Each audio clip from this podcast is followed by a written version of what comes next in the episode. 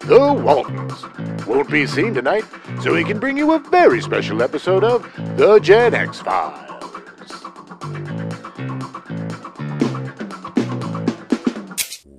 Welcome to The Gen X Files. I'm Jim. I'm Adam. And today's show is all about The Omega Man. Oh, yeah. He's the last man. Yeah, he is. Well, the last human man.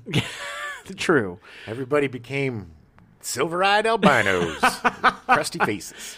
Yeah. Yeah. Uh, this movie's so weird. Oh, yeah. It is. Uh, you talk about a time capsule of the early seventies. Oh, well, this is what's so great about it is it is.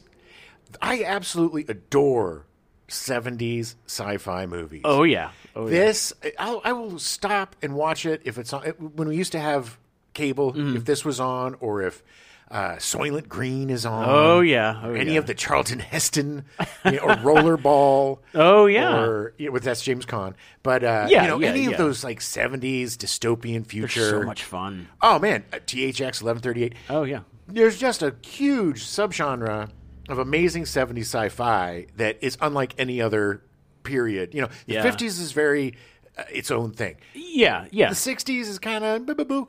But Yeah. the '70s, man, oof, you know, you had Battlestar Galactica, it, even like the Star TV Wars, shows, Battlestar yeah, Galactica, yeah. all that stuff. Just It's a great time. Chef's kiss. Great time to be alive. yeah, it was. Well, take yourself back to 1971. February 28th, Evil Knievel sets a world record and jumps 19 cars on a motorbike in Ontario, California. evil friggin' Knievel.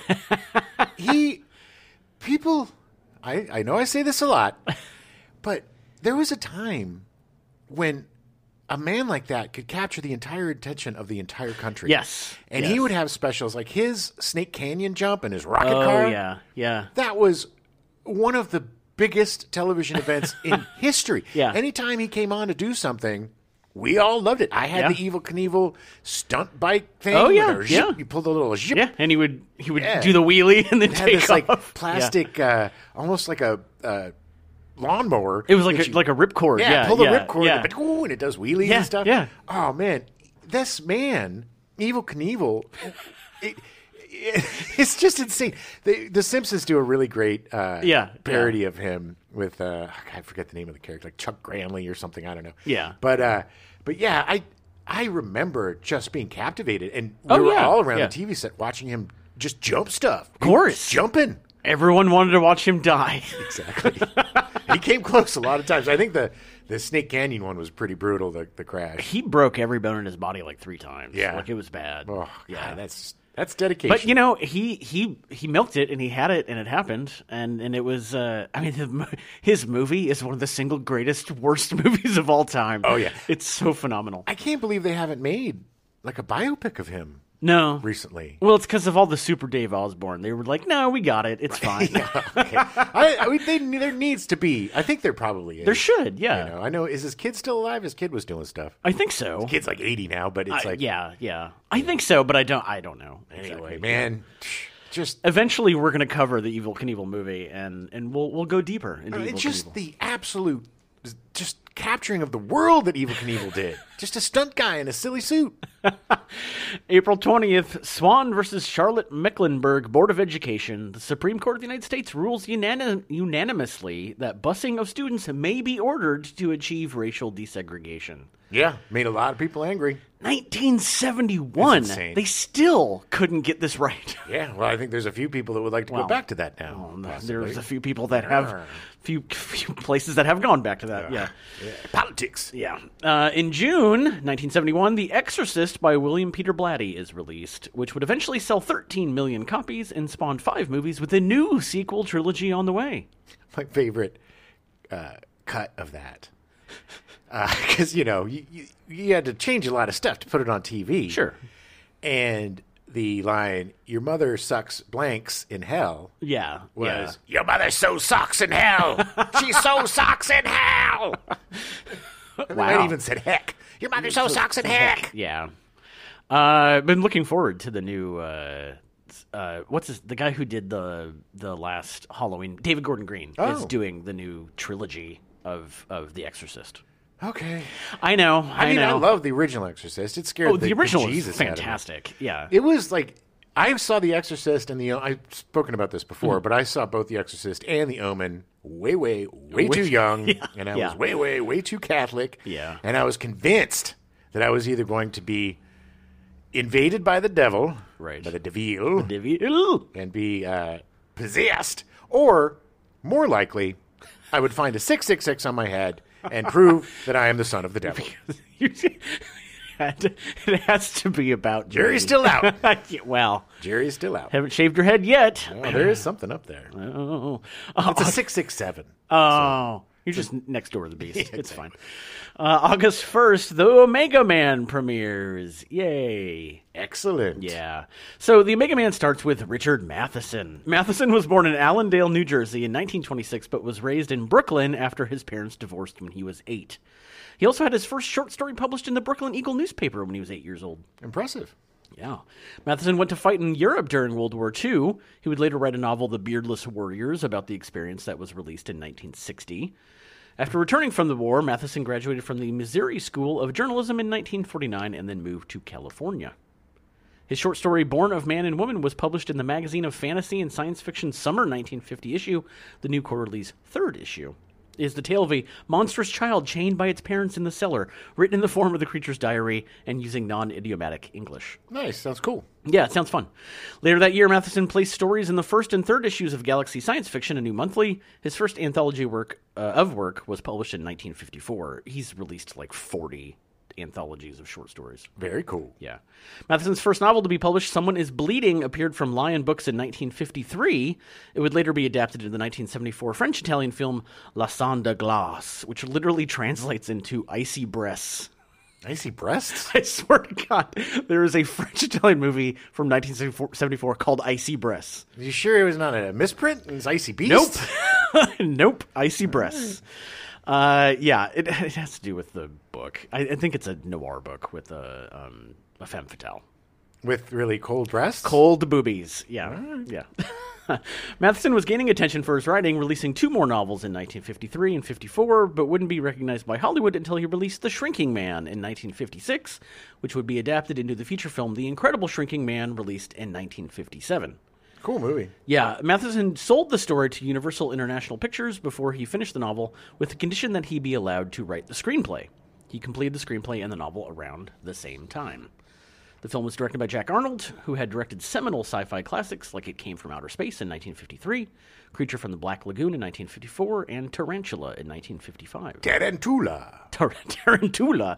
Uh, the Incredible Shrinking Man would be his most memorable film, although Creature from the Bla- Black Lagoon has its fans. Oh yeah, of course it does. Yeah. And and Tarantula is really awesome too. And it came from outer space is also a big cult hit. So I think all of his films are pretty well known in the Yeah. sci-fi. I just I don't Annals. know Jack Arnold very well. This is again we're going back to the sci-fi from the 50s, Right. Which was all this kind of weird. It was almost more like theater plays being filmed. Sure. like it was just a lot of sets. And, But all of these films are classics from. oh no, no, no! I agree. I agree. Absolutely, absolutely. It would uh, later be made again. The Incredible Shrinking Man would be later be made again into the 1981 film The Incredible Shrinking Woman, starring Lily Tomlin, Charles Gurdon, Ned Beatty, Jonathan Glover, and directed by Joel Schumacher. So weird. I forgot Joel Schumacher directed. it. It's such did a I. weird movie. It's like it's it's kind of a, a cautionary tale about um, chemicals and stuff because I Yeah, think yeah. all these chemicals Cause her to get cause small. her to get small. and Charles Grodin. It's really weird. Charles Grodin. it's just and Charles Grodin. Ned Beatty. Yeah. It was a really good movie, and it was like they thought she was just going to disappear, and everybody was sad. Right. But she didn't. No, it She got, but in the end, oh no, she got she came back to regular size, and then shloop, her foot jumps out of her bush, Oh, out of her she shoe, got- yeah. and now She I was- think they were going to make the incredible they d- growing woman, They they did do an a, attack of the 50-foot woman. Uh, Right, but they were- but it wasn't yeah. yeah. No, but I think I, I- I don't think Incredible Shrinking Woman did as well as they thought it was Right. going to do. right. So the the um, the cliffhanger ending was never realized. It's a, it's a super weird movie, but it's, fun. great movie. If you're a Lily Tomlin fan, watch it. She also does uh, several characters in it too, just not the not just the Incredible Shrinking World. Right. Nice, nice. Matheson's gambit worked, and he started writing films and TV. Uh, unfortunately, it would be seven years before another of his novels would be adapted to the silver screen. In 1964, The Last Man on Earth, starring Vincent Price, would be released. It would be adapted by Matheson from his 1954 novel, I Am Legend. I Am Legend tells the tale of Ro- Richard Neville, a veteran in Los Angeles who, through being bit by a vampire bat while in service, is spared from an air transmissible vi- vampire virus that affects the entirety of the planet. What's so sad is the rest of his brothers, the Neville brothers, they all died, and he didn't ever sing again after No, that. He never no. sang again. Oh, in memoriam to Aaron. yes, exactly. I was trying to think of that song. The, the Neville. What did Aaron Neville sing? Uh, I don't remember if I heard it. I yeah. Well, Oh, no, go go. I can't, I can't No, come on. remember. I think that was close. I don't know much, but I know I I love love you. Was that that was Aaron Neville? I don't know. Maybe. Well, it is now. Uh, so Neville works tirelessly trying to figure out a way to cure the virus, not realizing that the vampires have evolved and are the majority of society now. While Neville hunts them during the day. Now, see, I think that is the more interesting story is that that the newer species, if you will, after this and you know Right. world-ending Right. event, uh, is evolving, and the the guy that's trying to bring everybody back Right. is is kind of the bad guy, Yeah, because yeah. he's kind of passé No, at that's this point. that's the beautiful part about this book and why it is my favorite novel because it really is an allegory for World War II veterans coming home Yeah. and not fitting back into society no, it makes sense. and realizing that like all the people you thought you knew are, ju- aren't really the same anymore is something that would be again happening in, after Vietnam but like that was the crux of the novel was that you think you're something Yeah. but everybody else can look at you very differently Well, sure, and it's also yeah, exactly. I mean, you think you're the hero of the story, but you Right. could be the villain.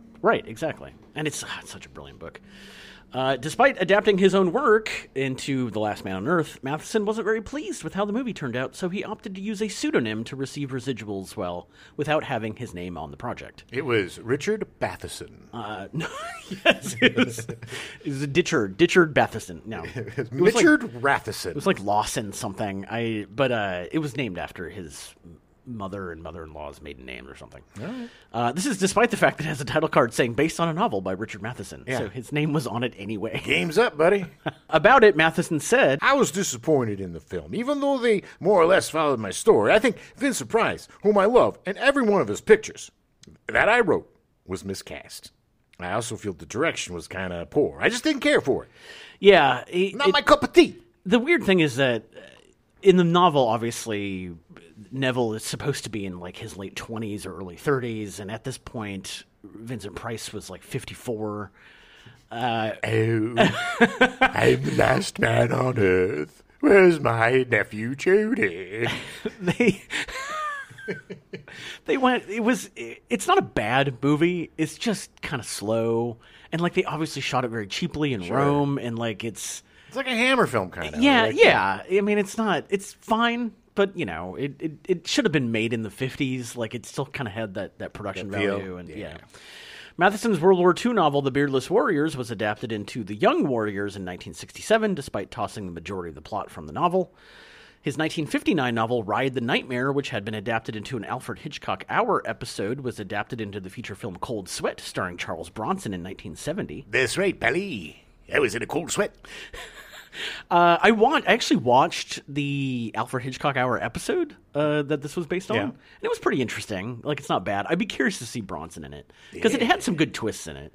I got a gun, buddy. I'm gonna shoot you in the face. Uh, so the plot of it is that an American living in France must face his past when his wife and daughter are kidnapped by former fellow convicts turned narco dealers he once double crossed. Ooh, shouldn't have double crossed him. Yeah. That was bad on me, Pally. the movie was directed by Terrence Young, who directed the first two Bond movies, Doctor No and From Russia with Love. Interesting. Yeah, I, I'm not to check it out at some point. Totally. Charlton Heston had read the original novel I Am Legend on an airplane coming back to Los Angeles and was very interested in a modern a- adaptation of the book. Very interested. Uh, he was also totally unaware of the fact that it had been made into a film with Vincent Price. Who's Vincent Price? he didn't even bother doing any research. She's never even played a Mexican. Heston called upon his friend and producer Walter Seltzer, who in turn hired married couple John William Corrington and Joyce H. Corrington to readapt Math- Matheson's novel I Am Legend, with Heston playing the titular hero Robert Neville. Nice. I want to see a movie about that writing team in the 70s. Uh, it was, they worked on some interesting stuff. Uh, we'll get, I'll get to them in just a second. Uh, Seltzer had worked with Heston previously on The Warlord in 1965, set during 11th century France. Yeah, yeah, yeah. Will Penny in 1967, a Western with Donald Pleasance. That's actually a good movie. oh, yeah? I've never seen it. Number one in 1969, a sports film with Jessica Walter. Interesting. Yeah. After the Omega Man, Seltzer would work with Heston on Skyjacked in 1972 with James Brolin, Soylent Green in 1973, It's people. Soylent Green is people. spoilers, Okay, sorry. Spoiled a 50 year old film. The Last Hard Men in 1976, a Western with James Coburn. Ooh, that was uh, creepy Oh, yeah. because it was, uh, there was this bout of impotence going around the West back then. I don't know. It's, it's not in most of the history books, but, but he was the last one and he pretty much one kept that the can- population going single handedly. Wow. Yeah, Wow. he's kind of like the Genghis Khan of the, or the, uh, uh, what's that kid today? oh, uh, Nick Cannon. He's like the Nick Cannon of his time. Or apparently, I found out recently, Sean Kemp, the basketball player, who apparently has 24 children. nice. Yeah, no. Oh, I mean, Not no, nice. It's a lot of kids. He just got arrested for drive-by shooting, randomly. Okay. Uh, yeah. So. Good uh, role model for Yep. his dozens. of 24 children. children. the Corringtons had written five scripts together, but only one before the Omega Man. Uh, von Richthofen, oh my God, von Richthofen and Brown in 1971, also known as the Red Baron, and directed by Roger Corman. Yeah. It was uh, Roger Corman's largest movie up to that point. Uh, it was it had a huge budget. Yes. Until he made I Frankenstein or whatever. That Yeah, yeah, something later. Uh, Boxcar Bertha in 1972, they wrote, starring Barbara Hershey and David Carradine, produced by Roger Corman and directed by Martin Scorsese. Yeah. It's uh, It's one of his first movies, if I remember it's correctly. his first. His first movie. Yeah. Okay. No, I mean Corman got these guys right out of film school. Sure, sure. Uh, and I, Boxcar Bertha, I've never seen it, so I have no idea if it's any good or not. No, it's not. Okay. But I mean, it's better than most. I mean, it's still Scorsese. Yeah, yeah. But it's Scorsese. I mean, it's it, th- this and I forget the name of the one that uh, Coppola directed. I think it was. Uh, I can't remember. yeah. But it's interesting to watch their Corman films because it's Yeah. their beginnings, and watching them direct B movies is really interesting. Right. Because it still has their You still sensibilities. see their, their director Yeah, they're still- panache, yes. but it has that Sheena Corman on it. Yes, that dirty sheen of Corman. they also wrote The Arena in 1974, a gladiator exploitation film starring Pam Grier. Weird. Yeah. Uh, and Battle for the Planet of the Apes in 1973, the final installment of the Apes Quintology, and arguably the weirdest of the five. Which which one is It's that? the one. So after the end of the second movie, uh, they go back in time, and then the third and fourth movies are set during the seventies, Right. and then they fast forward again like two thousand years, and it's this giant battle between the apes, the weird like mutants underground, and then some people. All right. And then it, it, it ends, not to spoil anything, but it ends with the entire world exploding. Well, Like it's the way to, it, that's a perfect way to end the franchise. super weird. Uh, but it makes sense that they wrote it because of what they end up doing with the Omega Man and the fact that Joyce Carrington is was a like virologist. Oh. Like sh- yeah. Uh, so they also wrote a television film, The Killer Bees, in 1974, starring Gloria Swanson, Kate Jackson, and Edward Albert. I love that movie so much. Do you? When it came out, oh, everybody was so excited because It's- the Killer, the Killer bees, Bees were were- yeah. coming yeah, yeah. for like twenty years. The Killer they bees just kept were coming. saying they're coming from Mexico. They're coming. They're coming, and we were all petrified of these killer bees, these swarming bees that I would remember kill you. into the 80s, like it's still being a thing. Yeah. And so we were all just waiting for the movie, and it came out. And poor Edward Albert, I think he got stung. Oh, probably. to death. But there was like there was a horrible scene.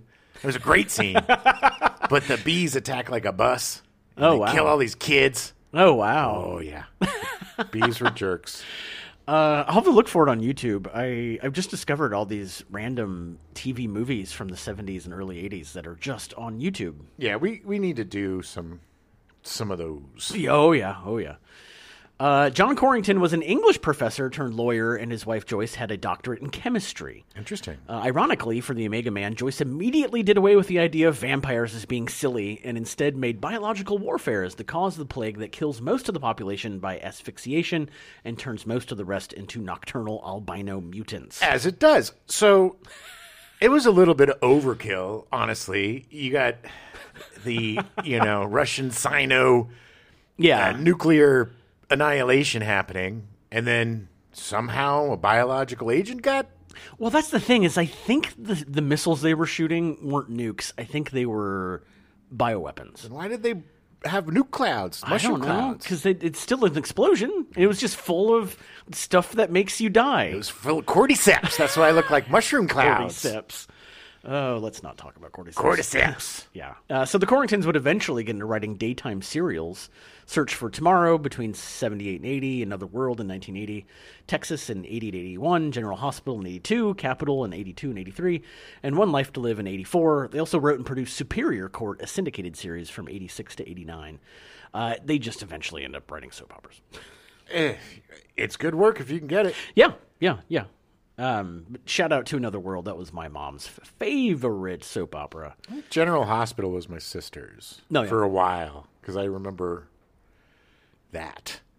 I, there's like Luke and Laura. Yeah, Was that General Hospital?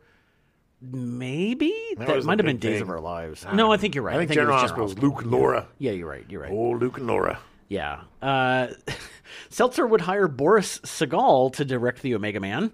Uh, Heston had originally approached Orson Welles to direct The Omega Man, having worked with him in 1958 in the t- in Touch of Evil. There, I played a Mexican.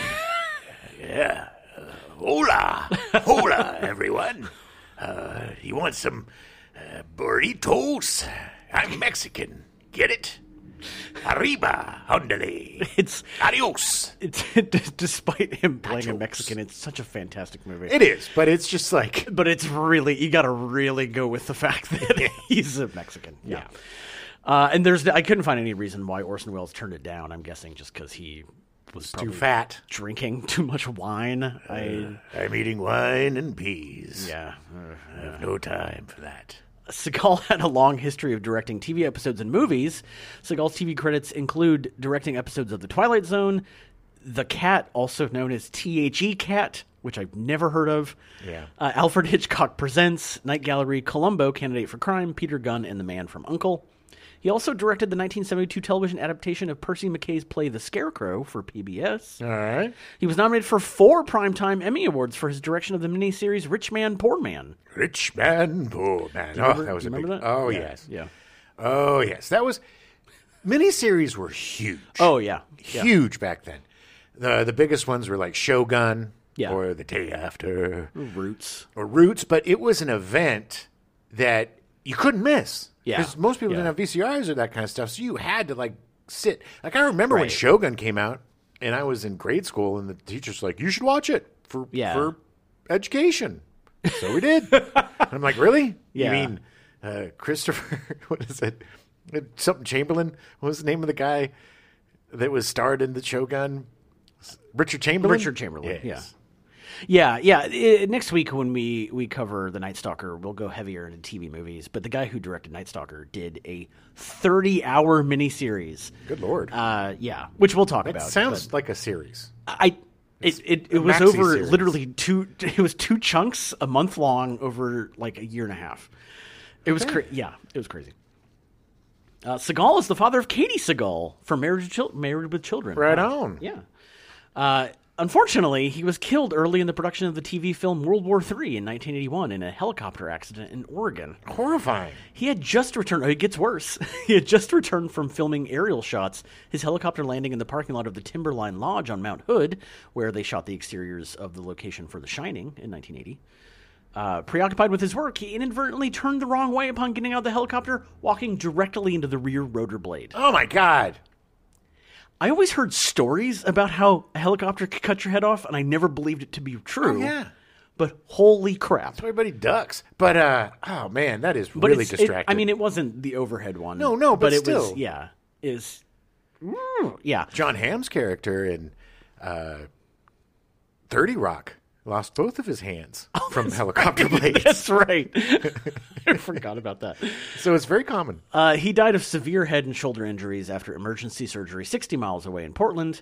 Astonishingly, filming resumed the very next day with a new director. All right, come on. That's enough mourning. Yay, Hollywood. Let's take five minutes.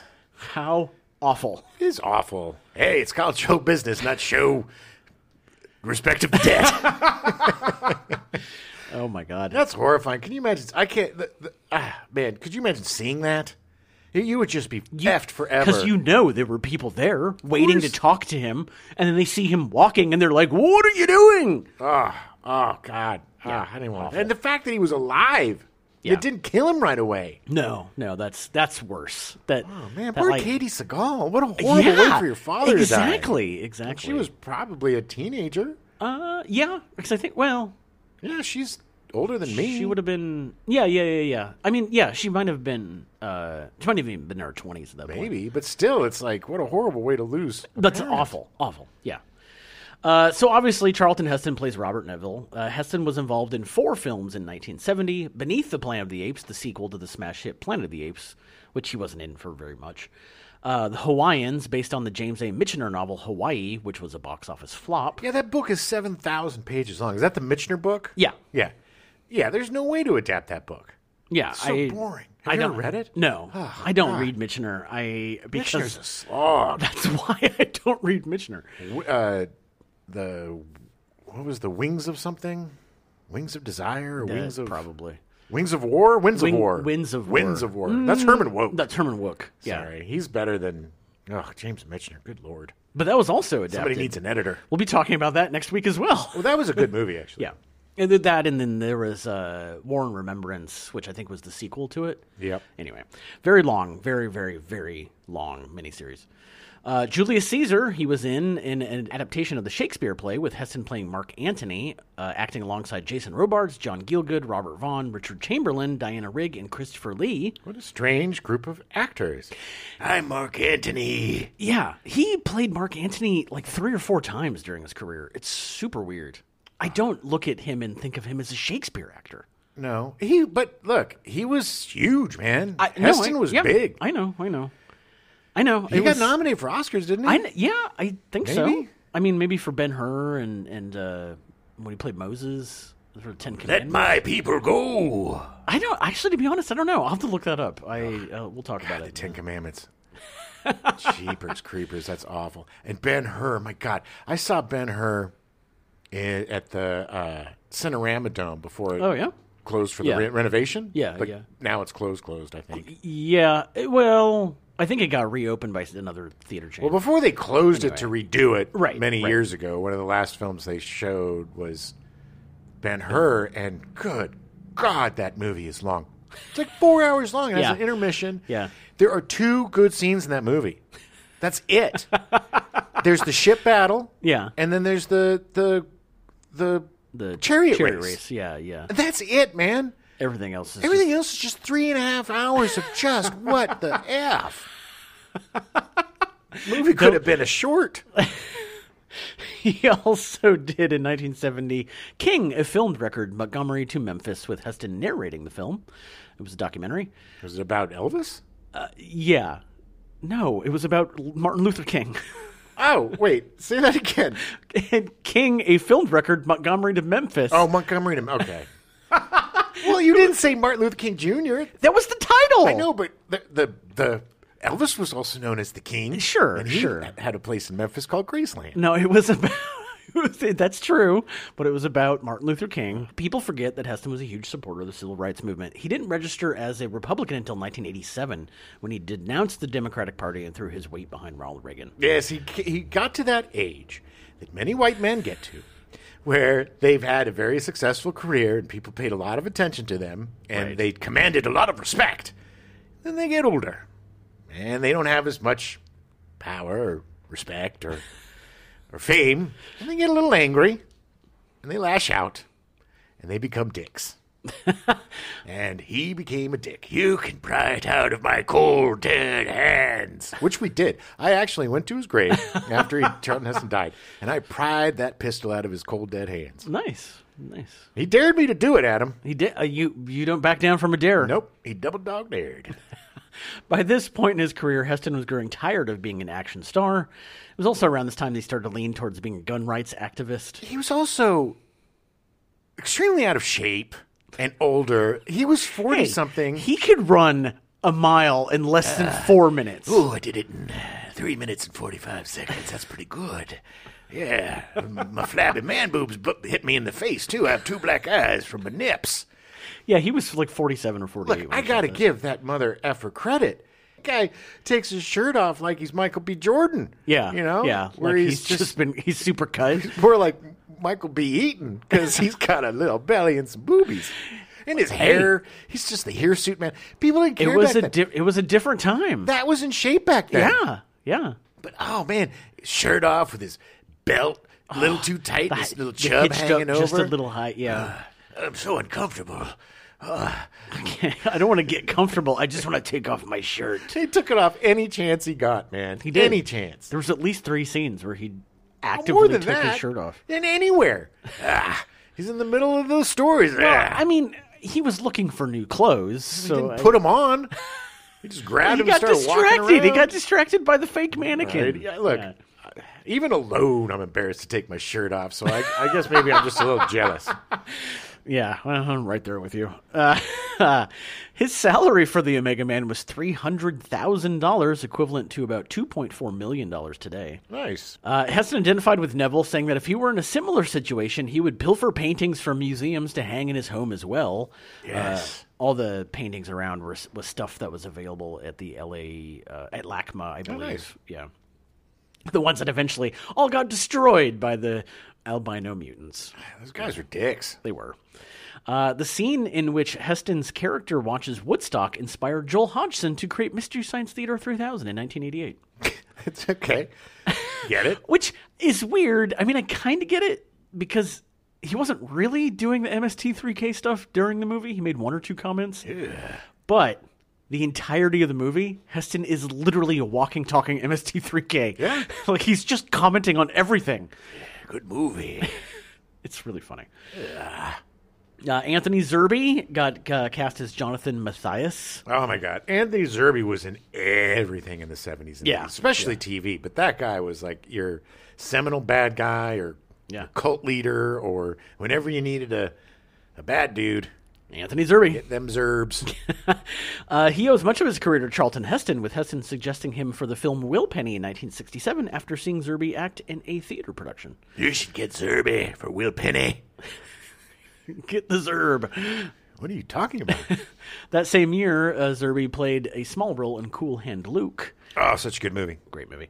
Uh, Zerbe was commonly seen in many TV shows like Naked City, The Virginian, Kung Fu in two episodes, The Big Valley, Route 66, The Wild Wild West, 12 O'Clock High, Bonanza, Mission Impossible, five episodes, Gunsmoke, Hawaii 5 Maddox, four episodes, It Takes a Thief, The Chisholms, Ironside, The FBI, The Rookies, The Rockford Files, Dynasty, Columbo, as well as numerous others. Yeah, he was in TV every day. All the time. Like, all Always playing a bad guy. Uh, he appeared in a number of films as well. Papillon. Kiss meets the Phantom of the Park. An amazing movie. I think he was the bad guy in that.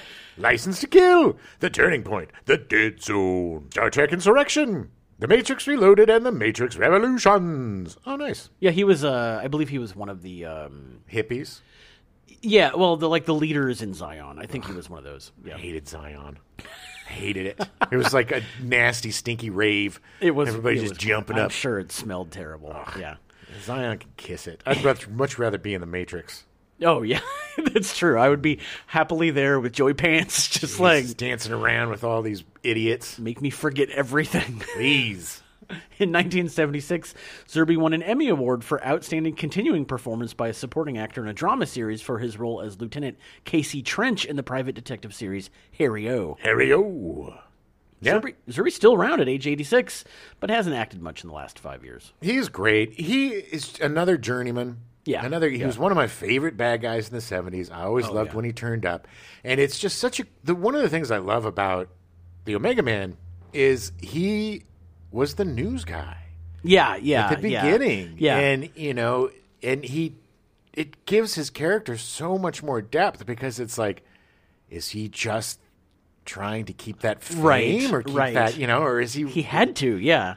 It's really an interesting character. Well, I, d- I think it definitely supports the fact that they could have been uh, they they could have been cured.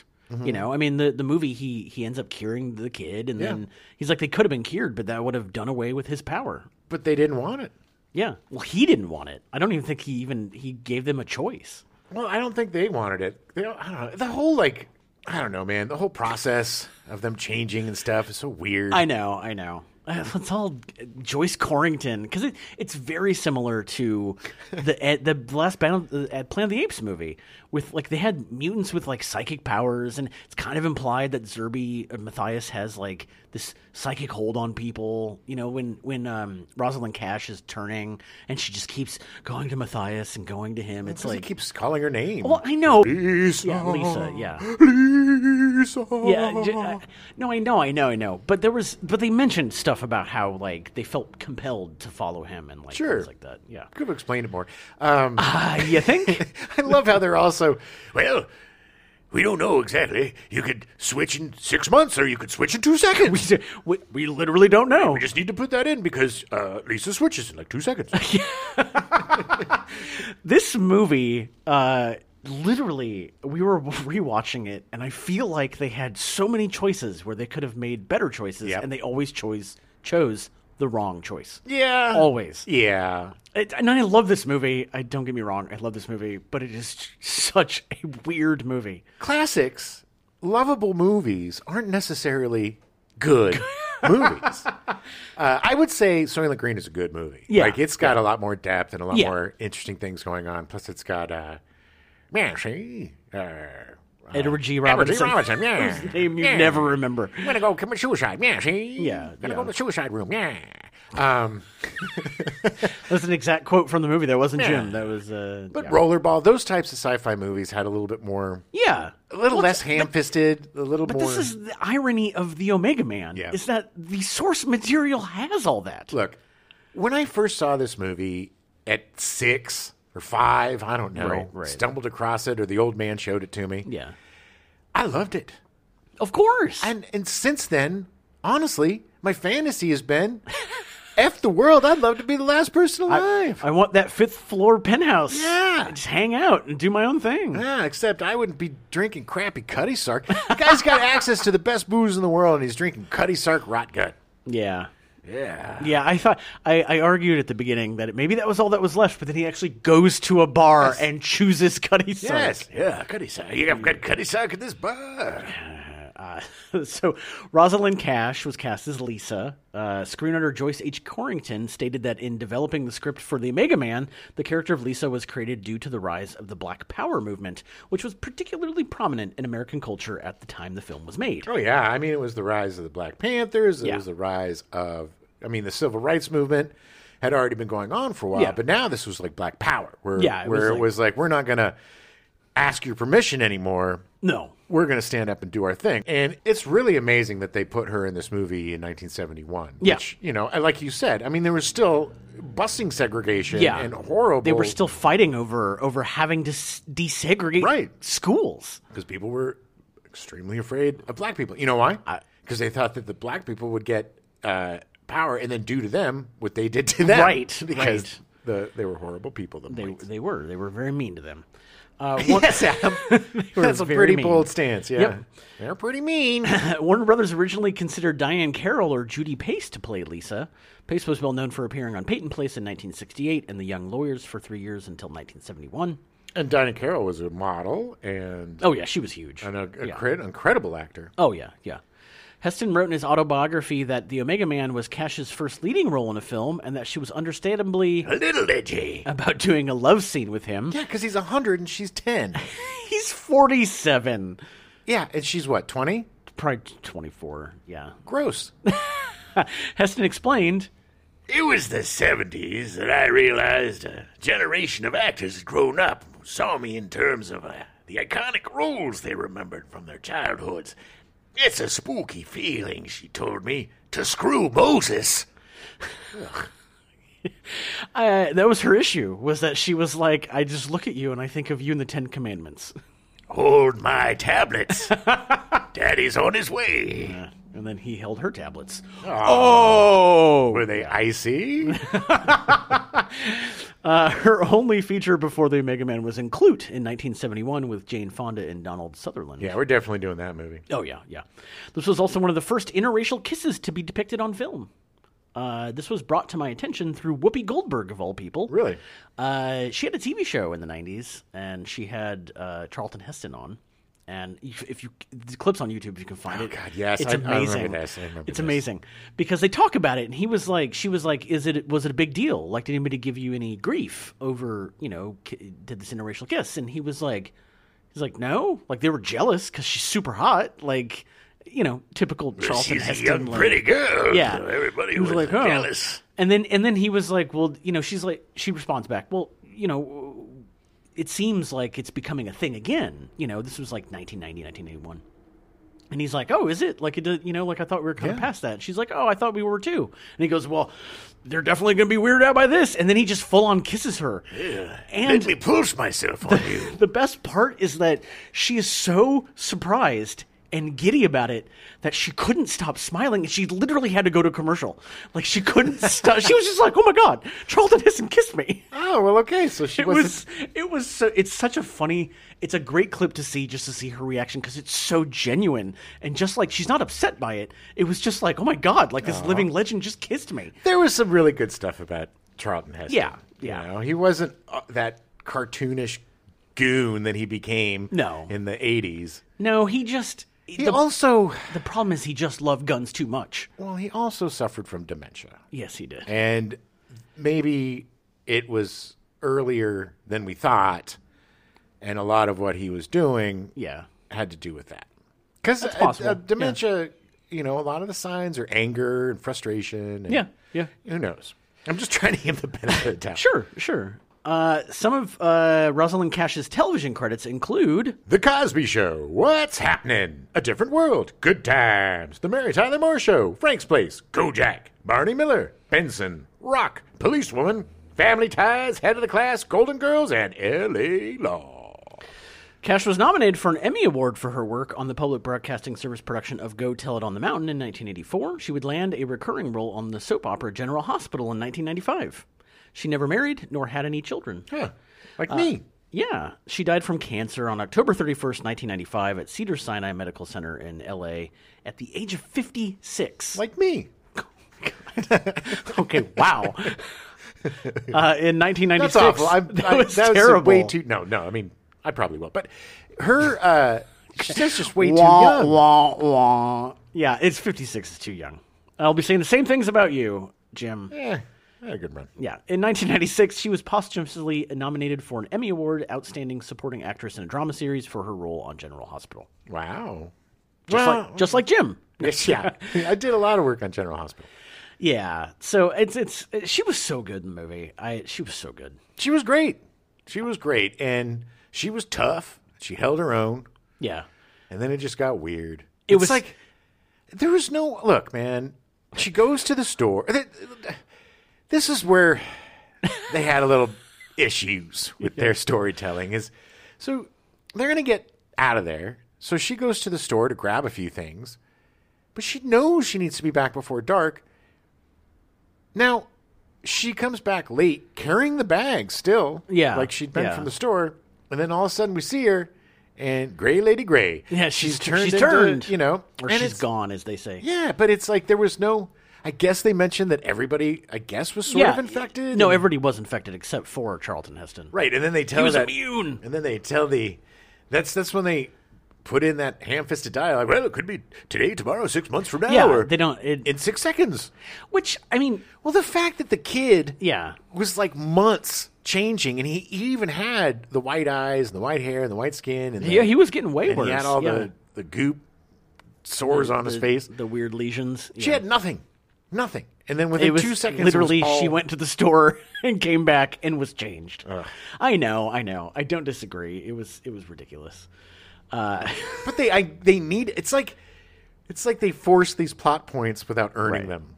yes, yes. I'm looking at you, you married couple, Cunningham's or whatever her name is. the Corringtons. Yeah. She's still alive, actually. The, the the husband's died, but she's still I have alive. issue with you, lady. She's like ninety six. Yeah, I'm, gonna, I'm going after her. Yeah. wow. wow. coming for you, lady. Bold, bold, my friend. Coming for you. Uh, Paul Coslow was cast as Dutch, the very exuberant l- little friend of uh, of uh, Lisa. Um, I also do want to point out. Sorry, I was going to say this earlier.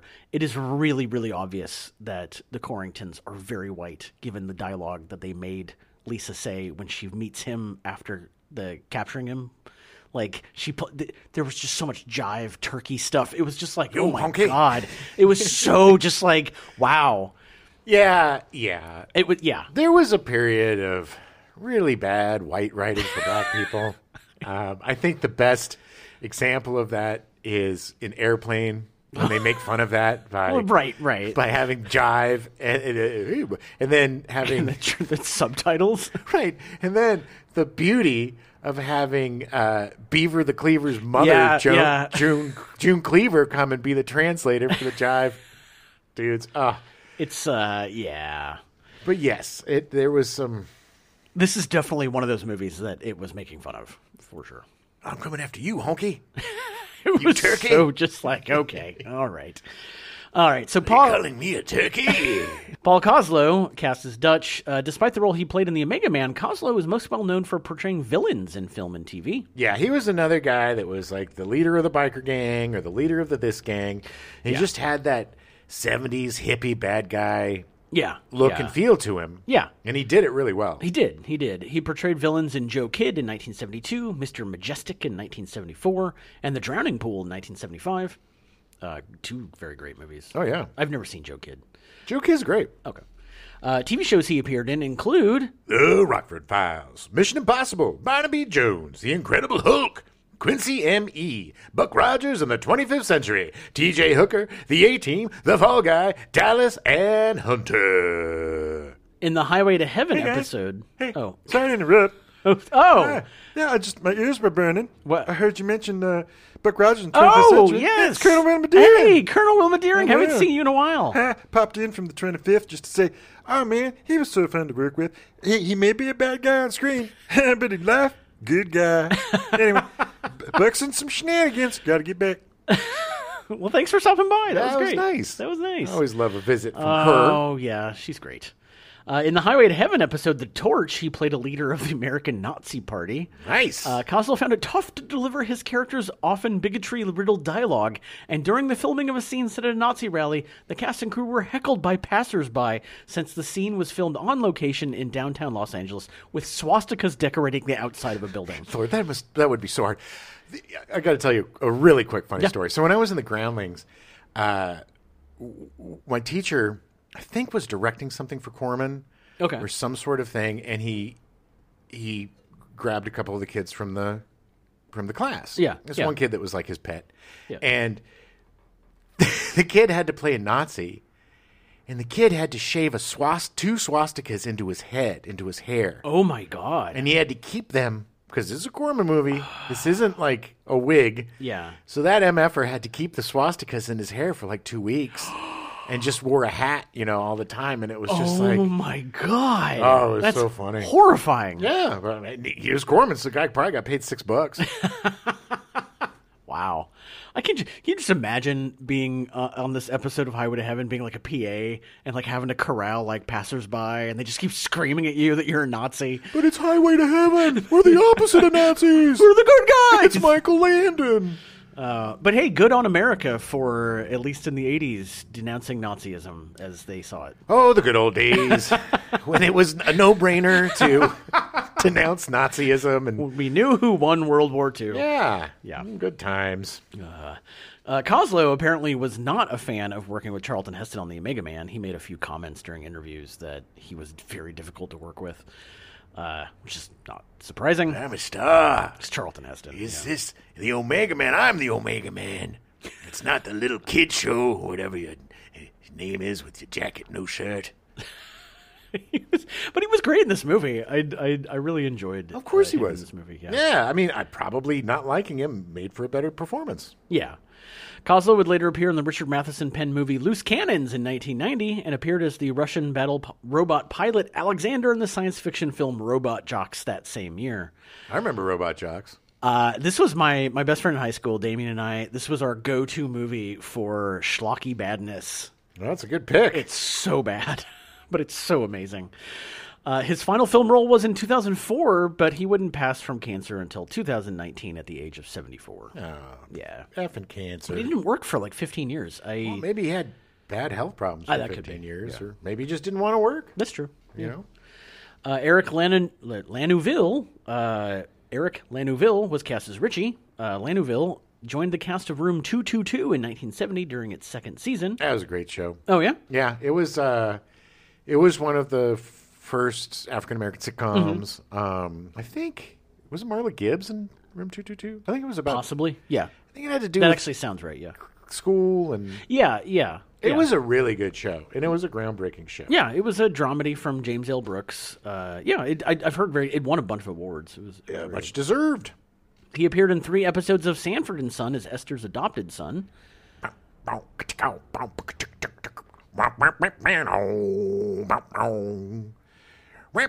I was about to do Rockford Files. Um, yeah, I remember him on Sanford and Son. Oh yeah, Uh, Esther, that was uh, Fred Sanford's nemesis. Right, It was his right. Wife's sister. right. And he always called her battle axe or, oh, look at that. You, you go, he with the ugly stick, you ugly. Oh, look how ugly you are. And she'd be like, oh, Fred, you should die. Oh, hell, I'm going down here. Come, uh, coming to, coming to join you, Elizabeth. I'm coming. Oh, it's a big one. In his, Big dummy. In 1982, he landed the role of Luther Hawkins in the television series Sent Elsewhere. Uh, he stayed with the series until it ended in 1988. He was great on that. And that was a great show. It was one of the first kind of different hospital shows. It had Howie Mandel and it had a bunch of had uh uh what's that good looking guy? He's on NC and NCIS now. Mark Harmon. Mark Harmon. Oh, Yeah, handsome Mark Mark Harmon, was Yeah. on it. Mark Harmon has no shoulders. Yeah, I remember summer school. It really bothered me because I like Mark Harmon a lot. Yeah, yeah. But I remember he took his shirt off, man, and that guy's got the He's just like most a head on a diminished stick. shoulders. Yeah, he's just like a popsicle stick with a head on it. Weird. Yeah, that's I why never. I hate him. don't remember that at all. hate wow. him now. Yeah, you hate After him I now. saw that, I was like, "You no shoulder having loser." Wow, wow. I still like him a lot. Yeah, Mark Harmon's great. I love him because of Summer School. That's Oh yeah, everybody does. I don't think anybody from our generation loves him from NCIS or JAG or whatever. I don't know what show is. is No, no, it JAG Jag. Yeah, uh, or is it NCIS? I, I don't know. I Are they don't the even same know. show? It's on. They might be. They might have combined forces now. I haven't gotten to the age where I'm legally required to watch CBS and NCIS, and Yeah. Well, I'm almost there. I'm almost at the age uh, that you hit a, a little while ago, where I have to watch all of Law and Order. You better get to it. We're gonna take the rest of your life. the rest of my life is true.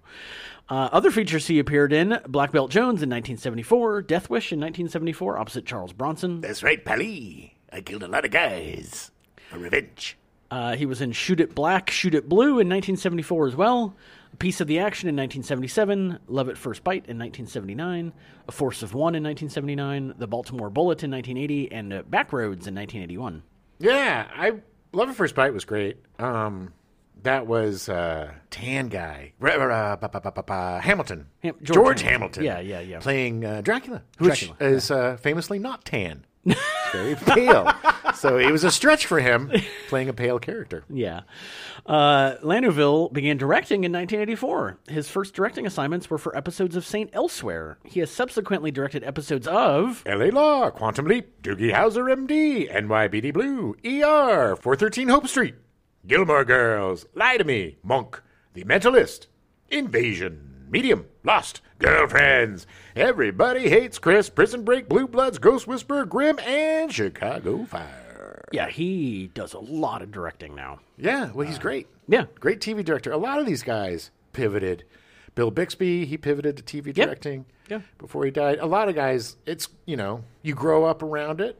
Yeah. Especially these young guys like Well, Ron it's- it's, uh, Howard. Fred Savage. Fred does a lot of Savage again, directing too. now, yeah. They grew up around it. they, you know, especially TV, you're, you're you know, you get bored, so you watch the guys do it. And you Mm-hmm. Well, yeah, learn a because you lot. know you're you're so immersed in it that whole time that it's, it makes sense. your yeah. life.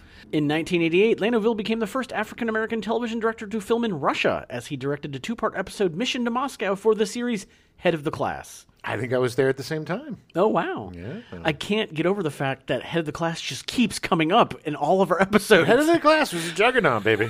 Just- it's just weird. Howard Hessman. Yeah.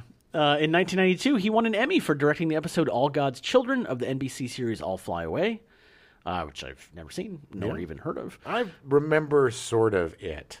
I don't. It sounds like it was about angels. I don't think so. I, I don't know. His most About recently birds.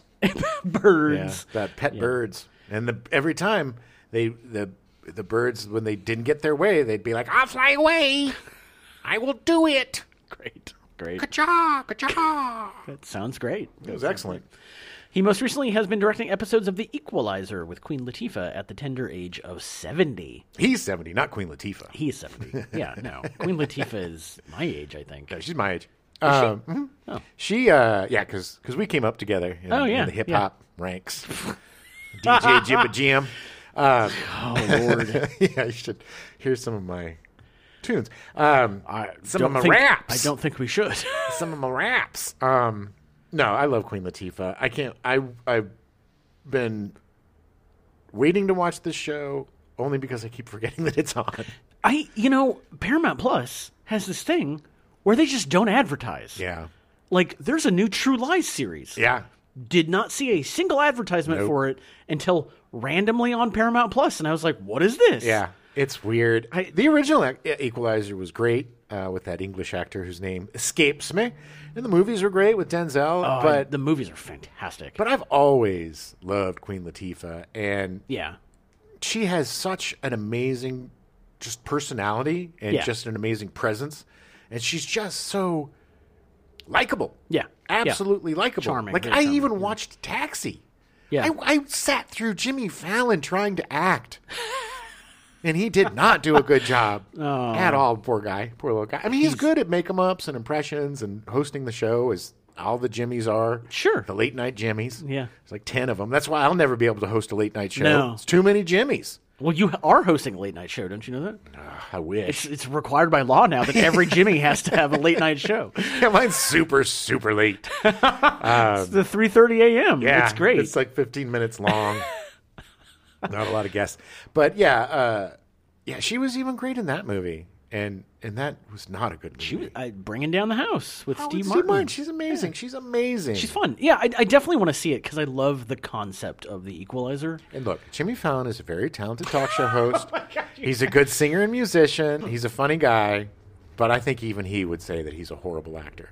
Yeah, he shouldn't be in movies. He almost ruined that. And again, we're talking about that Golden God movie. What was that movie with uh, Almost famous. Almost Famous when he popped in with his little. It I gotta be honest, that was probably his best part. I mean, his best acting. was still him. It was just him with a mustache. This is how bad his acting is. If you go to Universal and take the backlot tour, he Yeah. does like the wraparounds now, and even those are whole- bad. so bad. Even that I don't believe. So bad. Yeah, But, you know, he has it in Universal in Florida. He has his own ride. We, di- we bet he didn't actually does. do it. Didn't we? Didn't actually do it when we were down there. But like, it's like you're in like a car with him, like oh my traveling. God, Yeah, That was- sounds yeah, awful. A road trip with Jimmy Fallon just sounds.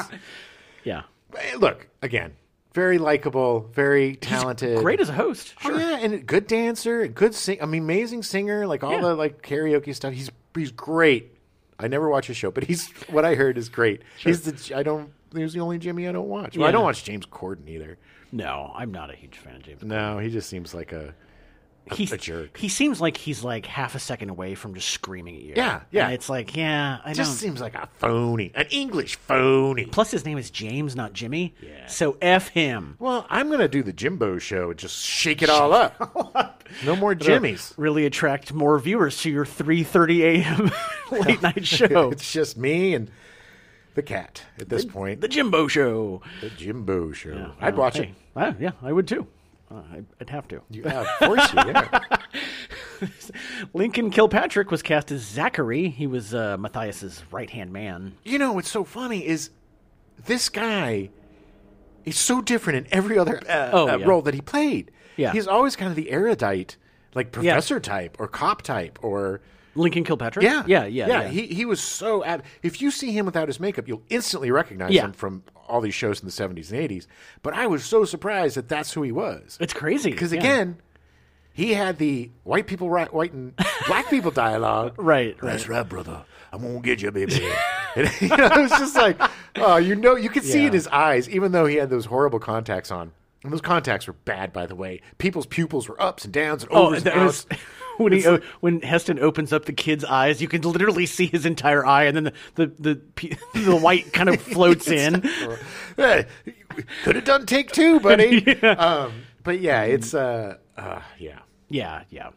Uh, so he was actually encouraged by Billie Holiday, of all people, to begin act- his acting career in 1959 in the Broadway production of A Raisin in the Sun. Nice. Uh, in the 1960s, he mainly guest starred in television roles and bit parts in movies.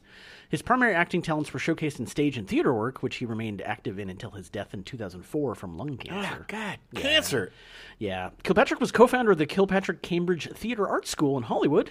Uh, he was also the first African American member of the Lincoln Center Repertory Company. Yeah, you can't tell by this movie, but he was legit, man. He was the real deal. And he was another guy, you know, talent crush. Every time he showed up, Oh yeah, I'd you were- watch, you were yeah. on. yeah, yeah. He's uh, I, it's one of those like I hate it when these guys like their best work comes in theater, which is great, but it's like I'll never be able to see it. right? Like I, you know, Because it's theater. yeah, it's it's of the moment. But it's just like, I mean, look at him. He's such a happy, oh yeah, yeah, different yeah. looking guy. He also usually had a mustache, Yes. which he did not have in this movie. well, no, he he just had a lot of white. It was so white. Mutation was that they all turned white. He was on some show with Lee Horsley for a while, I'm tr- and I think he played a cop. I don't know. That sound that looks familiar. Like I, the cop, Matt Houston, I think he was on. Matt Houston. I think he was a regular on Matt Houston with with Lee, Lee Horsley. Lee Horsley. Yeah. Uh, Brian Tochi was cast as Tommy, the little uh, little boy, in that was saved by uh, Lisa. Uh, he is best known for his characters Toshiro Takashi from the Revenge of the Nerds film franchise. Yeah, that that was a it did wonders for Asian American actors back then. That performance was not Uh, yeah. racist at all. Although he does have the most memorable memorable line that I can't say. Uh, say it, Hair pie. oh gross. Yeah. Oh yeah. Yeah. Yeah. Yeah. Hmm. Yeah. There's some rape.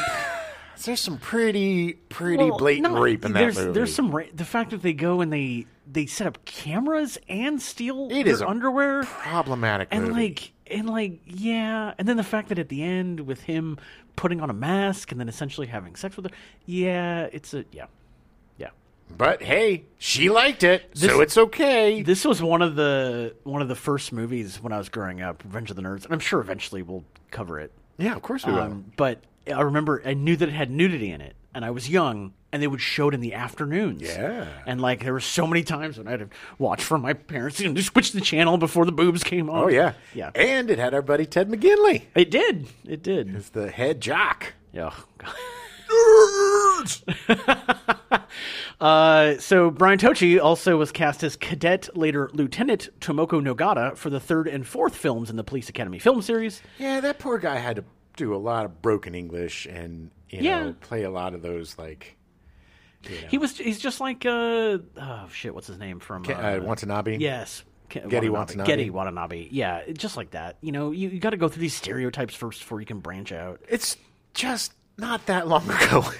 You No, know? I mean this is evidence from the Academy Awards this year, and the fact that uh, you know Kihui Kwan like had to play that that part and then didn't get any parts for like thirty years. Yeah. like it's you know Well, he, his last role was Encino Man. uh, which now has two Academy Award winning actors in it. Well, we all knew that was coming. Well, yeah, We, poor Polly Shore. When's he going to get his Academy Award? never. He was really hurt, apparently. I, I didn't watch the Academy Awards, but apparently uh, Jimmy Kimmel made a joke at his expense. oh, really? And he because was it's hurt. Oh. about Encino Man and hurt his fees. But I get it. I mean, why kick a guy who's you know?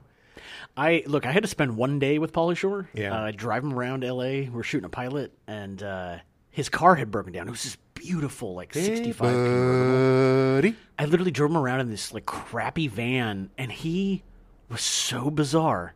Just like he was nice, Yeah. but he was just so off. Like it was Doing the weird. wheeze. He, yeah, it was just. But every time we were on set and he saw me, he'd point me out and be like, "Hey, that guy dressed me around." That's Nice. Like, All right, look, man. I think Polly would be a fun guy.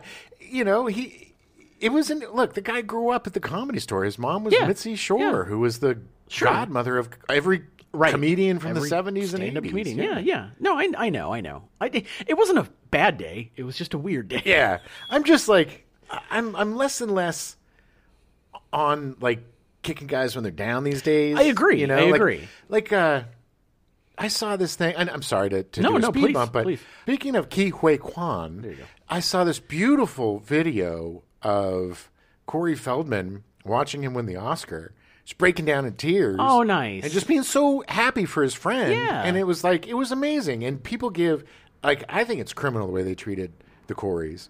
Uh, Agreed. That poor Agreed. kid, you know, ha- has been through so much and just was treated like garbage by the media and by everybody in the world. Ah. yeah, yeah. You know, they had attitudes. You know, they were the biggest stars in the world for a while. Yeah, but yeah. they were also brutally abused. Yeah. and given drugs by their Well, abusers. yeah. and and you know, and, and a a lesson in believing the victim. Like he Exactly. came out and, and talked about this, Right, and and was punished They for were it. like, "No, Punished come on, for it. no." Yeah. it's like, yeah, so that man, the fact that he's still alive, the fact that he's living a productive life with his wife and his kids, and still Yeah. doing stuff. You know that that guy is a resilient. it's evidence from the fact that Corey Haim is dead. Like, Yeah. I mean, it was just, it was so hard for them. Yeah, I- it, it- it's brutal, and anybody making for Corey Feldman, anybody making fun of Corey Feldman can just eat it. yeah, yeah, agreed. Walk a Agreed. mile in that man's shoes. Exactly, exactly. Uh, so Brian Tochi was also uh, one of his most famous roles was the voice of Leonardo in the first three live-action Teenage Mutant Ninja Turtles films. Nice, where he got to speak in his real voice. Yeah. Well, sort of. I mean, with the hey, what up, you radical. He was Leonardo was more educated. Oh, he was more of the. He was like he was the leader, right? Yeah, yeah. All right, you idiots. So, yeah, he, he was, was- like the Mo. Yeah. From Three Stooges. All right, you Essentially. knuckleheads, come on. Uh. we got some shredder to kill here. Knuck, knuck, knuck, knuck, knuck. Yeah, Leonardo. I would- Three Stooges meet the Teenage Mutant Ninja Turtles. Oh, I That would want be it. amazing. I want it. As a child actor, he appeared in an episode of the original Star Trek series, The Brady Bunch, and The Partridge Family. Nice. His first feature was The Omega Man. Uh, I don't think he actually technically had any lines, maybe one. I really don't the remember movie. him. He was he just remember him popping up from uh, after Heston showed up, and then it was like all these kids coming out of the woodwork. It was creepy. And he would, and he popped up, and I was Where'd like, they oh, it's come Brian from, Tochi. by the way? Where'd all these kids? kids come from? She found him, I guess. Where? I don't know. Around? I don't get. And They how didn't are these people explore still any of alive? this. I Yeah, there don't was know. like there It- needed they to were be a little still bit alive. more lore. Because it didn't affect. Look, I can firmly believe. It, well, if it was a virus, I could firmly believe. Because then you go like the stand, where obviously some people are going to be naturally immune or it'll affect them less. But it was a But neurological this was bioweapon. this was a bioweapon, so it doesn't make yeah, sense. No, if it, I agree. Unless these kids were in some shelter or something. Maybe they, They were in had- some school shelter. or They had something. something that that allowed them s- to a survive and b transform into the albino mutants very slowly. Yeah. I, I don't know. I mean, I don't know. I don't. I am not defending the writing of this movie. Still, love the movie. yeah, yeah. I mean, it's great. You just can't go too deep into it because it all falls apart. Yeah. Uh, so his first feature was the Omega Man. He has done extensive VO work for animated TV series, features, and video games. nice. So the film takes place in Los Angeles, and as part of the plot, the city is supposed to be void of human activity except for Neville. In the book, does it play, take place in New York or Los Angeles? Los Angeles. Really? That was also part of the allegory in it is that because at that time in the 50s, the, after World War II, LA just exploded. Oh yeah. And- there's and- all these single family homes that they, They took were out from building the GI Bill. houses everywhere, and the idea was that these veterans would come home, and you literally wouldn't know who your neighbors were. Right. And so it was like it just was different from the way it was before. Plus, a lot of black Yeah, GIs were getting homes in Los Angeles, yeah. and it, it was a it was a very good time for people after the Yeah. war. It was a boon you know, economically, yeah. and you know, Oh, yeah. it was the best time for people to get new homes, and, and economically for this country, it was. it was great. Yeah, yeah. Now we stop taxing the rich, Adam. Uh, so several tricks were used to make the city appear deserted. Uh, this was accomplished in part by simply filming on a Sunday morning in the center of the business district, which in late 1970 was essentially devoid of pedestrian movement early on weekend mornings. Man, that was, man, back when LA was just not that big. I know, I know. It was big, but not big. Well, there was Yeah. a lot of people living in it. Yeah. When I yeah. moved here, there wasn't as many people there. Right, It was like a third of the population. I think. Wow, wow. Despite About two thirds, probably. Probably two thirds, yeah. Despite careful planning by the film crew, bystanders were captured on the film in the distance, and moving cars appear briefly in the background during some scenes. Oh yeah, I always look whenever I watch I- that movie. I always look look look. I always- looked too, and yeah. I, I didn't see anything. no, it's it's there's a lot to look at, but Yeah. yeah. I mean, it's done very well for being practical. I, I was more distracted by when they did still frames that was supposed to be like an establishing shot of like something. It was like just put a pan on it or something so it looks like it's moving because it was so obviously just a still frame. But even those type of pans look really I know, artificial. I know, I know. But yeah, uh, this uh, this was the only adaptation of I Am Legend to actually be set in Los Angeles. Although The Last Man on Earth is up in the air whether or not it's doesn't ever specify. Right. Uh, the movie was released to mixed reviews. Roger Ebert awarded two stars out of four and found the mutants. A little too ridiculous to quite fulfill their function in the movie. Yeah, well, I mean, he's not wrong. No, he, they are a little bit ridiculous, but Yeah. I mean, the whole movie is a ridiculous '70s love st- ode to the '70s. you buy the conceit or you don't. I mean, exactly. that's it. Yeah, yeah. It's a silly, fun movie. Yeah. Gene Siskel of the Chicago Tribune gave the film one star out of four, writing that director Boris Segal. Must have resembled a juggler trying to keep four dramatic balls aloft. About midway through the film, the balls started bumping into each other. Seagal began to stumble, and by the time the crew was completing the final scene, Seagal was on the floor with the balls bouncing wildly away from his grasp. I'm going to give that review two thumbs down for being stupid. Do you know how I'm sure how proud he was of that analogy? Honey, honey, look at this. You remember I really wanted to put balls into my into my writing? Look, I put a lot of balls in it. Four balls. He likes he likes juggling. Nice balls.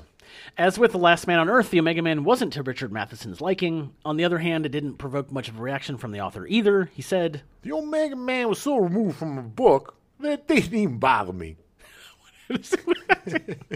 well, that, yes. I mean, it "It makes sense. Yeah. I mean, it's like whatever. It stands on its own. It, if if it's, its own so thing. away from whatever you wrote, then Yeah. how can it bother you? no, no, whatever. I mean, And it he's, doesn't even. It's not even the same title, so it's basically a completely different he's still getting paid for it. Yeah. I mean, you know. family. Well, now, yes. Director Tim Burton said in an interview in, for his 2009 Museum of Modern Art ex- exhibit that If I was alone on a desert island, I'd probably pick something that I could relate to. Probably The Omega Man with Charlton Heston. I don't know why, that is one of my favorite movies, but it is.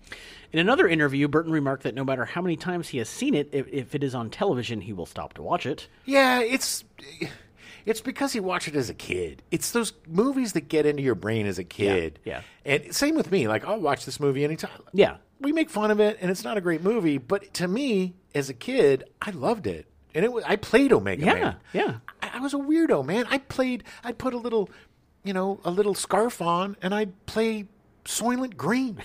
Running around the house, it's people super weird. That's yelling at super my weird. mom. Um, It's people, and I'd have her give me little like, you know, some sort Little of squares of- squares of, green somethings that make it look like Soylent Green. I was so weird. I don't know how my parents put up with it.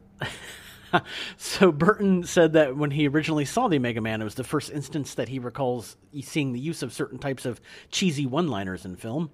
The film, yeah. the film is full of irony-tinged one-liners that are spoken in a manner to elicit a comic response. Burton compares these to the famous one-liners in Arnie Schwarzenegger's film career, such as I'll be back. Burton would work with Charlton Heston on his version of Planet of the Apes in 2001. People! The apes are people!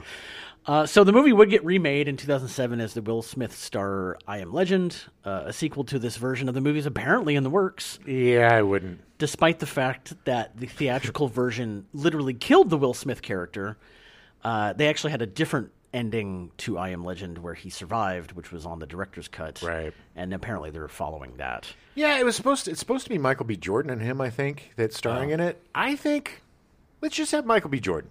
Yeah. Yeah. You know, Will Smith did his part. yeah. Uh, let's not throw the baggage on that movie. We don't need it. We don't need Yeah. it. Yeah. I'm sorry, Will. You Yeah. slapped your way out of being in that movie, in my opinion. Uh, there was another adaptation of I Am Legend, although it doesn't credit the book or Matheson. The 2007 mockbuster I Am Omega from the Asylum to cash in on the apparent success of the Will Smith movie. Uh, the film starred Mark DeCascos, the martial artist. Oh yes, the martial artist Mark DeCascos. Yes, uh, yes, I did see it, and yes, it was very, very bad. Wait, Asylum did a really bad made-for-TV ripoff movie? I Yeah. don't believe it. Uh, so Richard Matheson still hasn't. Uh, he still hasn't seen. I mean, obviously he's passed now, but like at the time when and Will, the Will Smith movie came out, he was like, "I. It's still not the movie I want the book No, to be." it was thin. he wanted. He wanted Harrison Ford and I believe Martin Scorsese to do I Am Legend to adapt it. That would be absolutely ridiculously amazing. Yeah. You know, no offense to Will Smith, but I didn't look. He's a very charming man, but I didn't like that movie. I didn't care about him. I cared about the dog. It was fine. The effects were horrible. It was so the the vampires were so cheesy and looked so CG, yeah. and you know, it's just I didn't. Uh, the lead singer from Faith No More did all of the vocalizations for all of the vamp- or the vampires or whatever the hell they're supposed to be ghouls. Uh, so I always appreciate that. I didn't. f- It's fine. I, I mean, from the get go, I was annoyed by the fact that it was set in New York. Yeah. Uh, but granted, it's still better than what was going to happen, which was going to be an Arnold Schwarzenegger movie, which I read the script. It was by the guy who wrote the original X Men movie. Or no, no, no. I think X Men Last Stand. Anyway, he was really big at the time, and he wanted to do this movie as a huge action movie with Arnold Schwarzenegger that literally ended with him on a boat f- sailing away from New York and like surviving, and it was it was just the whole thing was so awful. well, yeah. I mean, let's be honest. The I Am Legend it it, it spurred a whole genre of films Oh, and yeah. books and TV, the you know, the post-apocalyptic. Yeah.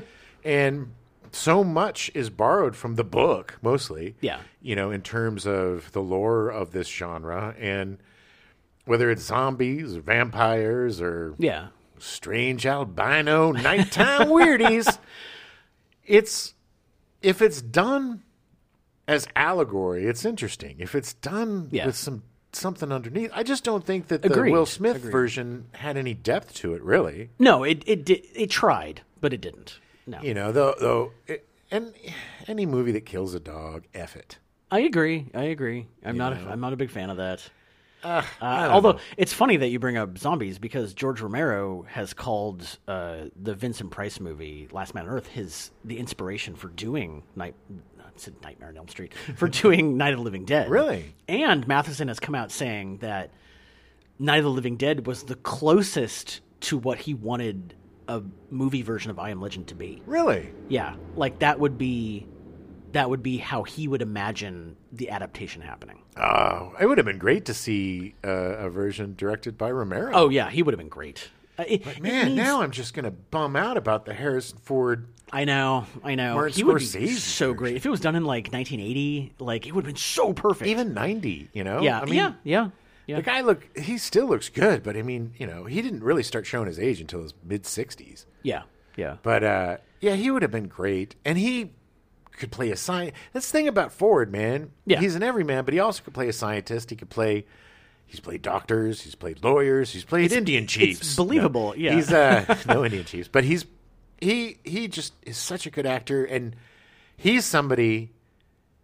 that I could watch by himself yeah. for 2 hours. Well, and that's this is the thing is that I said this. uh, I've been saying this for years, ever since I first read the book. That the the perfect adaptation of it would be an extremely low budget movie. Let's do it. Like it'd have to be very low budget. When does it become public domain? God, it's got to be close. I mean, unless it got renewed, I'll have to look into that because it's got to be close. I mean, well, no, it'd be it's gonna be like another like twenty years because I think stuff from twenty nine just went into the public domain. Uh, well, we'll- we'll do the asylum thing. And I, I don't know how they get away with that stuff. Like, I don't know how they do Because that. it's just different enough, either by parody laws or by just making it different enough. I, it's it's literally the book. It's well, technically no, it's a remake of the Omega Man, Right. really above anything else. But it's so awful. Well, look, I love the 70s. You know that that's Yeah. my very favorite decade. And I love sci fi from the 70s. And I love greasy, sweaty, losing his hair, a little bit of chubby, crazy giant choppers, Yeah, Charlton Heston. yeah, yeah. He. There's just something about him in the 70s that was just glorious. We didn't we didn't even talk about the fact that he survived a helicopter crash. Oh my God! How did he Okay. do that? Yes, it, the, the the helicopter the, co- the copter crashes, explodes. Huge explosion.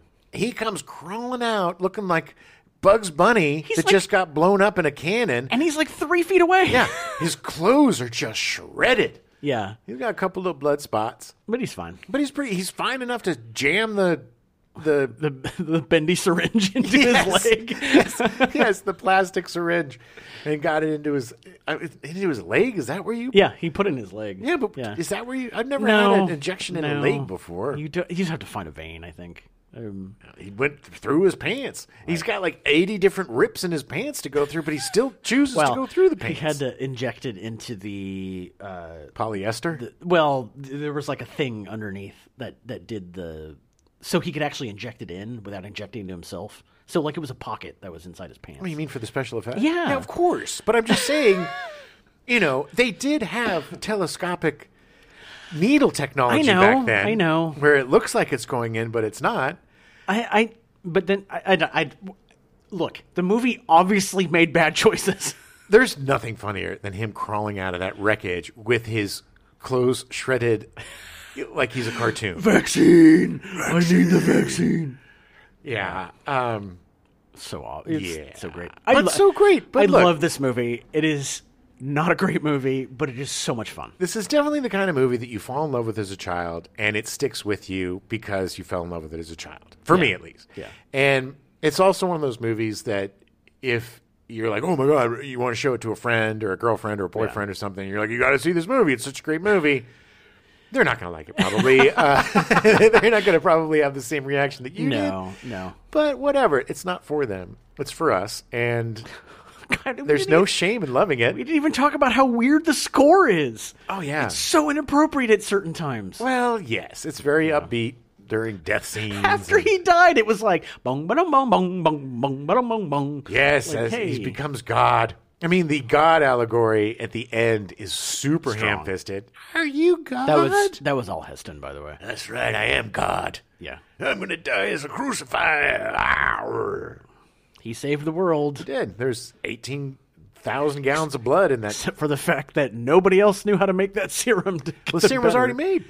Yeah, but they but they could only use it for so long, and then I guess they had to I guess they had to just keep cycling the blood through each other I don't know. It seems very thin. I don't think that the they were going to make it to Montana. again. You you can't go too deep into this movie. And did they? They were able to save Rosalind Cash, right? They Or took her with them, so took I her, assume. so they're I going to put. assume. But that's like that's where all the serum's going to go. Why, why didn't Matthias like he won? Why didn't he take her with them, or why didn't she go with them? I don't. I thought didn't he die? No. Did at the end? I thought no, I guess not. No, because he he threw the thing and stabbed him, and then just walked away. and then he walked away. I'm going back. I win. Yes. Um, I don't Weird. remember him dying. Did he die? I don't No, know, because man. Zachary died. He got shot, and because he tried to in- infiltrate inside. But Right. I don't think Matthias did. Wow, we literally just watched this. I know that's how confusing this movie is. Uh, but yeah, anyway, but look, right. if you love cheesy '70s movies, if you love cheesy sci-fi, and you want to see somebody chew the scenery, spit it out, chew it up again, watch this movie. And I I say this with love because it is. They don't make movies like this No, no. anymore. Even uh, there's a charm to the bad movies of the '70s Yeah. that I think we don't have now because I think people were really trying Yeah. Even though the movies were bad, they were still really trying. And I, you know, I think a lot of the ripoffs Yeah. today, like the asylum stuff, they're not trying. They're No, just, you no, know, they're no. just trying it's just to get churn, it out. in churn, time. churn, churn. Yeah. yeah. So there is a definite, you know, little engine that could. I think I can. I think I can. Yeah. Aspect to these movies, but look, this Soylent Green, uh, Rollerball, uh, you even, know, even even Planet of the Apes. Planet of the Apes, of course. Even like 2001, The Yeah. Space Odyssey. All these movies kind of fit into the same genre of this 70s sci fi revolution. Mm-hmm. And what made these movies a lot of fun was like the ham fisted social issues that they jam, try to jam in there. Yeah. And all of the things that they did. To, to like, kind- it just makes it such a time capsule of the time, Right, right. Because you know the fact that he's just popping eight tracks in, yeah. and that's all there is is eight track. Well, he's got a, a record player too, but mostly just eight tracks. Yeah, yeah. Because that was the technology at the was- time. It'd be like making a movie and everybody's watching laser discs for the rest of time. Uh, but it's just it's a time capsule. Watch it. It's No. the best way to start Richard Matheson month because it's his most, I would say his most uh, famous story. Yes, In terms yes. of you know being made I mean, so it's, much. yeah, it's been adapted four times. Where Like, people mostly know him. Um, yeah.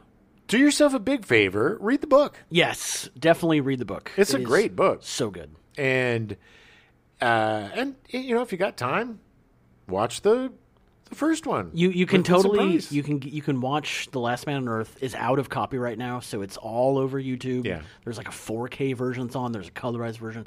I recommend it. It's a little slow, but it's good. It's, It's got definitely Vincent Price. to me is the closest to the book. yeah, Uh, but you know, it was just made on a very low budget. but it's a great, fun seventies time. It's great. baby. It was you great. should watch it. Um, and we got what are you coming up? Oh, next, next week? next, week we're going to be doing the Night Stalker. First of our TV movies we'll be covering at Yeah. some point. Yeah, uh, Night Stalker. I'm super excited. I haven't seen it in a long, long Same. time, Yeah, it's been decades since I've seen it. and it's huge. We'll talk more about Matheson and his TV work and all that stuff. It'll be- Fascinating dude. Yeah, he's an interesting guy. And this is Adam's birthday month, so he insisted that we do Matheson. Yes. Just like I insisted that we did Yeah. Steve Martin and Martin Short. I just I love Matheson. All right, we'll be back next week. Soylent Green is people. About it, Matheson said. What does he sound like? Is he British? Is he American? No, he's American.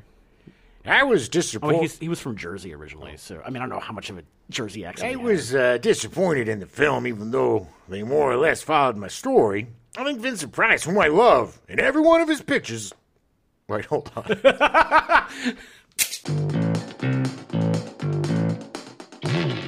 We now return you to your regularly scheduled programming. Good times. Already in progress.